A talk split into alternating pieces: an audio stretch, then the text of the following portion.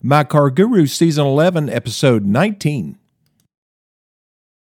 Okay, welcome to another edition of My Car Guru. Let me ask you a question. If you go out to buy a car or to shop for a car, and they entice you to come inside the building, and you sit down at this nice salesperson's desk, and he asks you a couple questions. You know, what's your name? What's your address? What's your phone number? What's your social security number? Are you supposed to answer that question? Well, the answer is no. Now, are they going to need your social security number in order to be able to get you a loan for the vehicle that you're trying to buy? Yes, they are. But why are they trying to do that? Or why are they trying to get that information really early in the conversation? It's because they want to pull your credit. Now, is that something you're ready for them to do? That's really your decision, not theirs. But I'm telling you, if you give them your social security number and your date of birth and your name and your address and all that stuff, they will pull your credit. Um, you may not want them to, but they're probably going to have you sign something that says it's okay for them to pull your credit. Now, if they don't have you sign anything and pull your credit, then they have violated your rights. Now, why do I say all this? Well, it's because too many people, they're just gullible, right? I mean, they just go in there and they say, What's your date of birth? And they give it to them. What's your social security number? And they give it to them.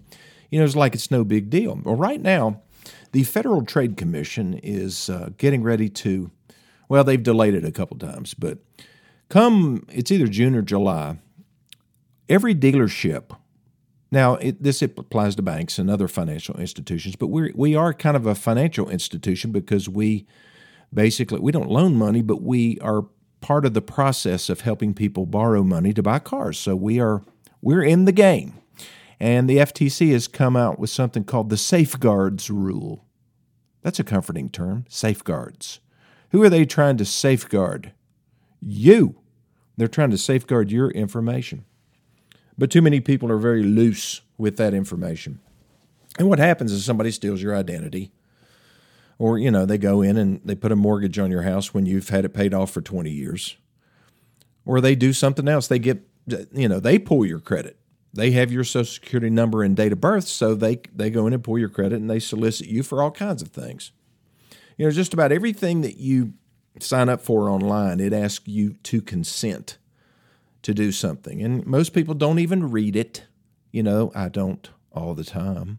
It depends on who I'm talking to. You know, if it's a trusted vendor like Apple, uh, should I trust Amazon with that information? Probably not. I don't know who they're sharing it with. I tell you what, I do get a lot of solicitations and uh, emails and things like that. That I said, how did they get my email? How did they get my cell number? I probably gave it to them. So just don't give them the information until you're ready. So when should you be ready? Well, when you've picked out the car and you know that you need financing. Hopefully, you have done your homework and you know what your credit score is already. You know what kind of interest rate you're going to qualify for because you've talked to your your friendly neighborhood banker, um, and you have uh, you, you know you're ready. You're ready to start to finalize the transaction. You give them your social security number and your date of birth and so forth.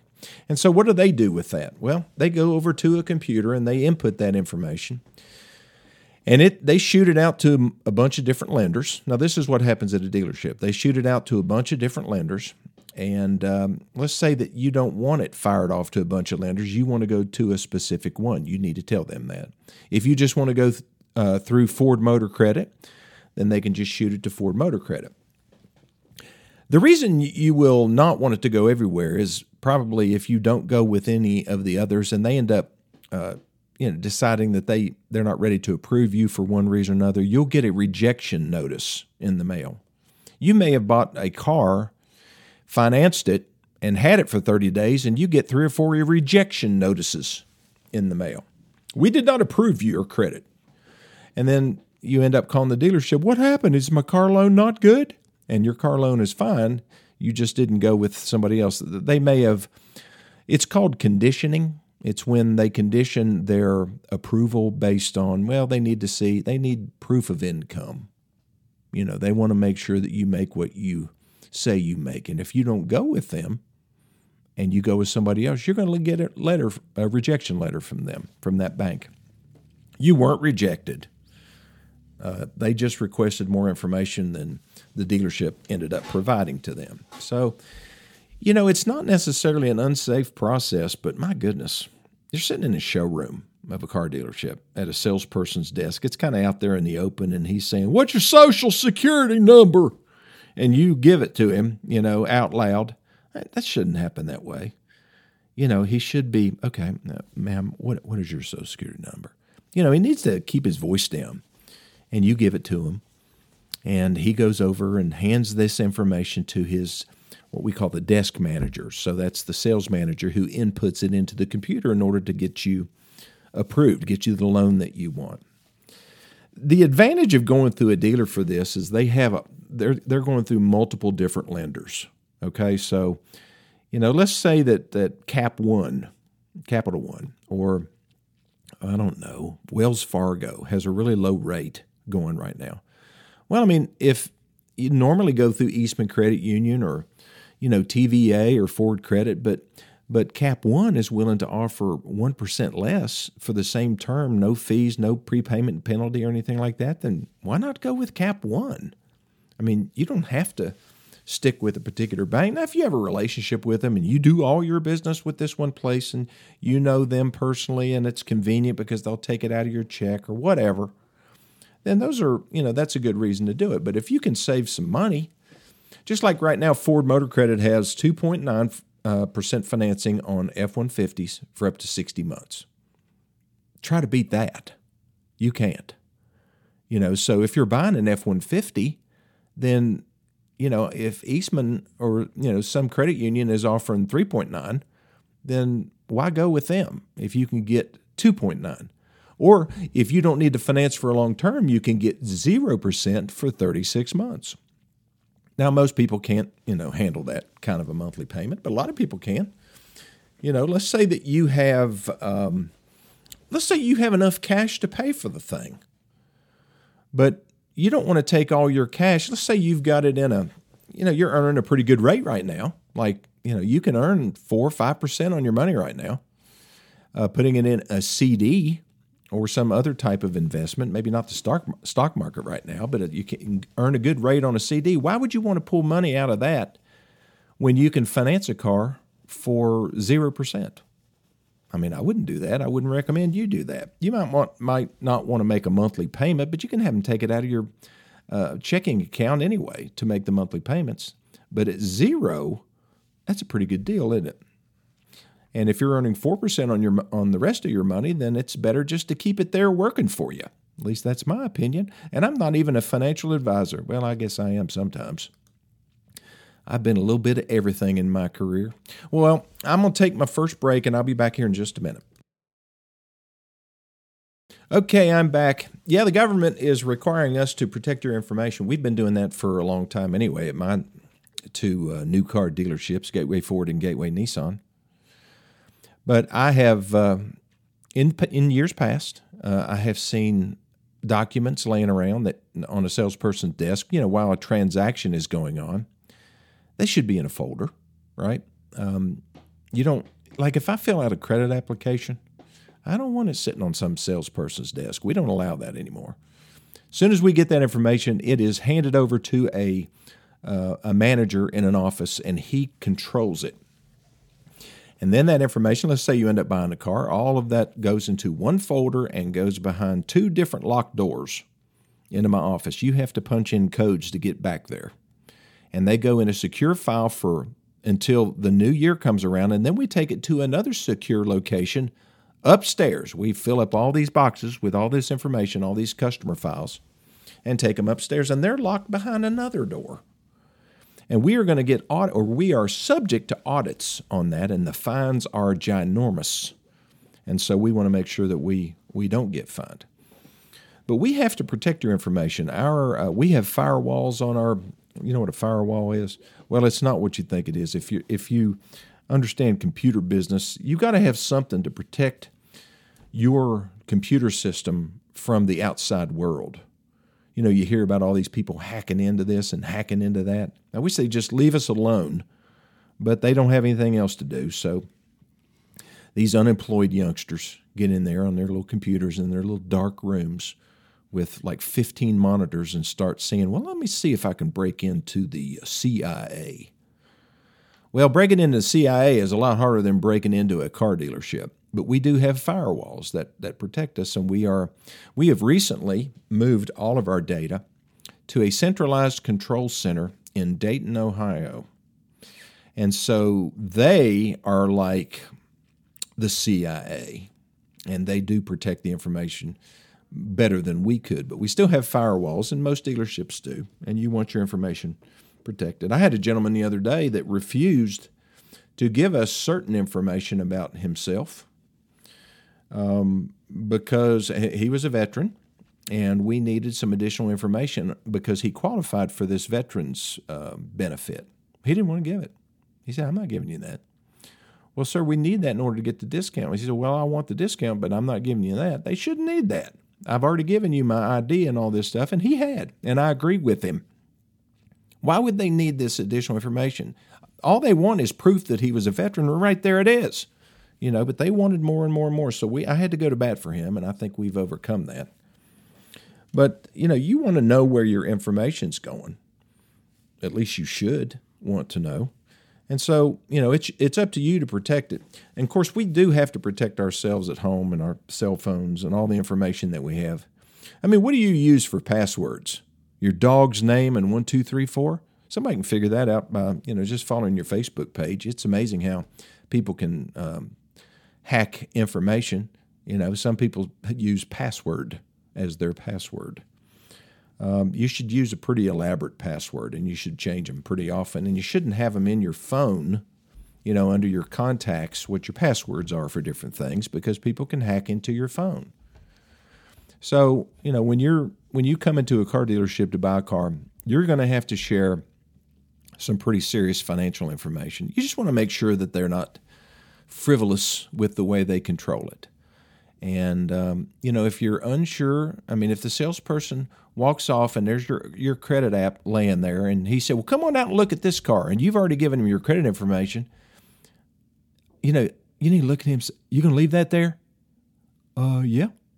No, let's grab that folder, and you carry it with you until they're ready to process it.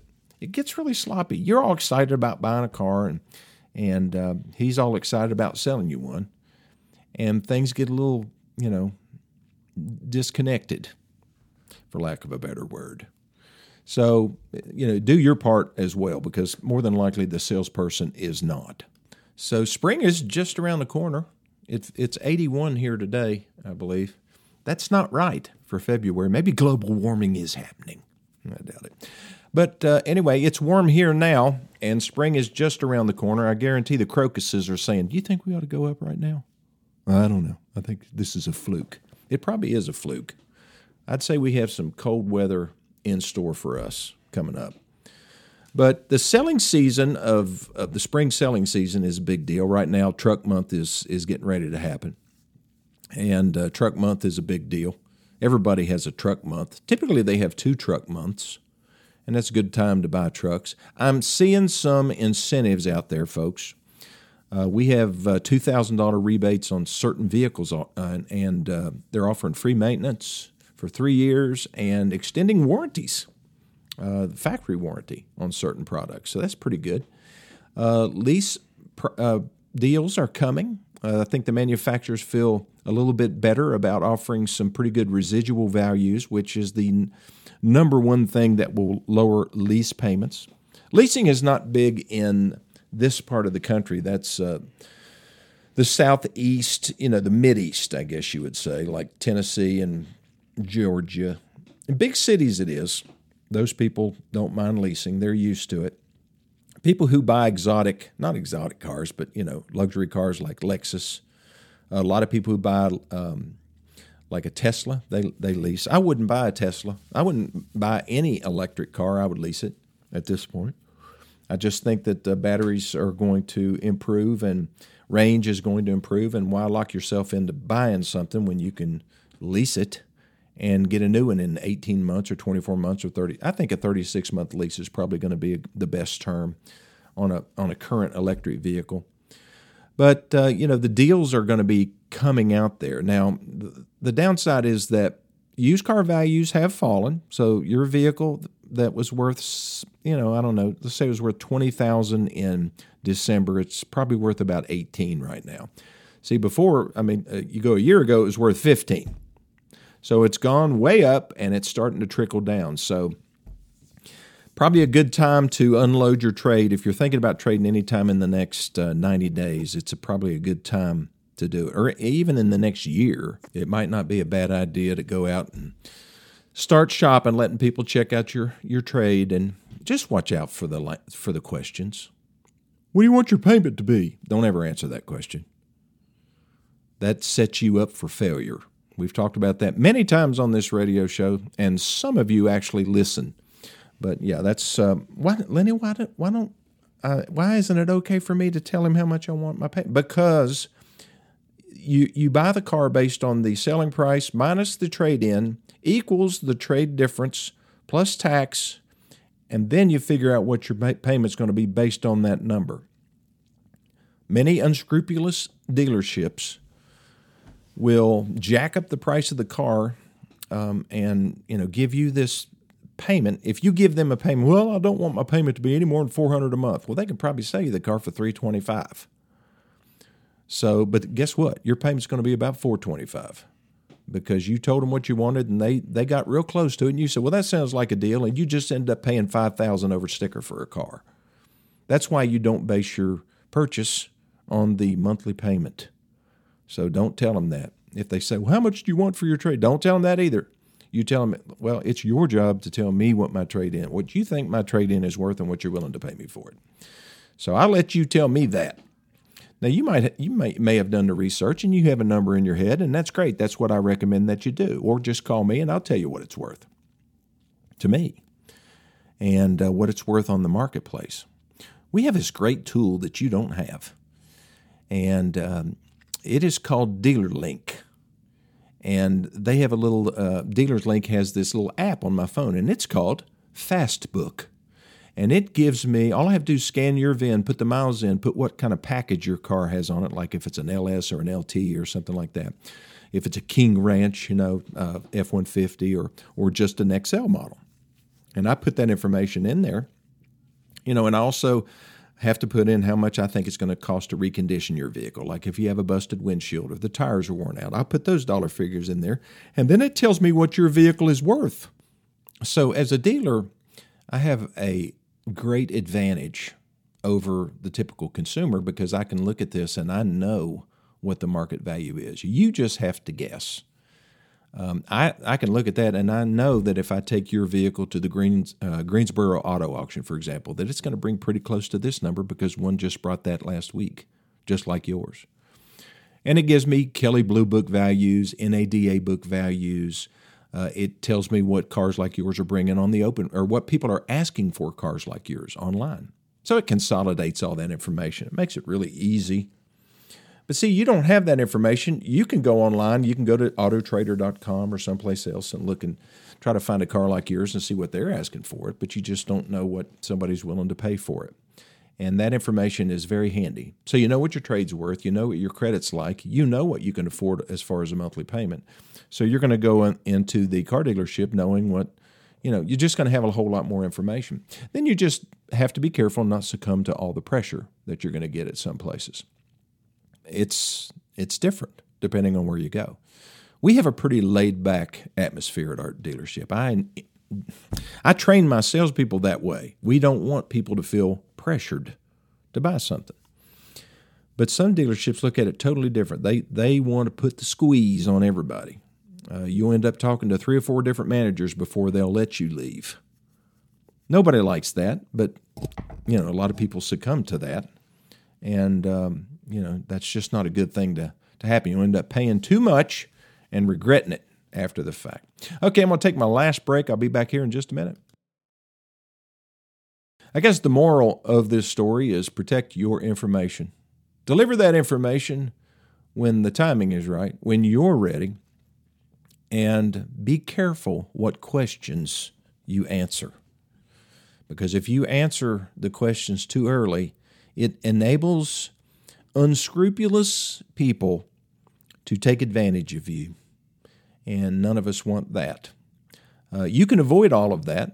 You can contact me, uh, 423 552 2020, before you go shopping. You don't have to buy a Ford or a Nissan. I'd love for you to because that's what I sell. But if you that's not what this radio show is all about. If you need help and you're buying a Honda or a Hyundai or a Mercedes Benz, then um, you know you need to contact me. You can also t- uh, email me or text me at my cell phone 423-552-2020 or Lennie Lawson 2020 at gmail.com and I'll answer your questions. I'll I'll put you on the right track.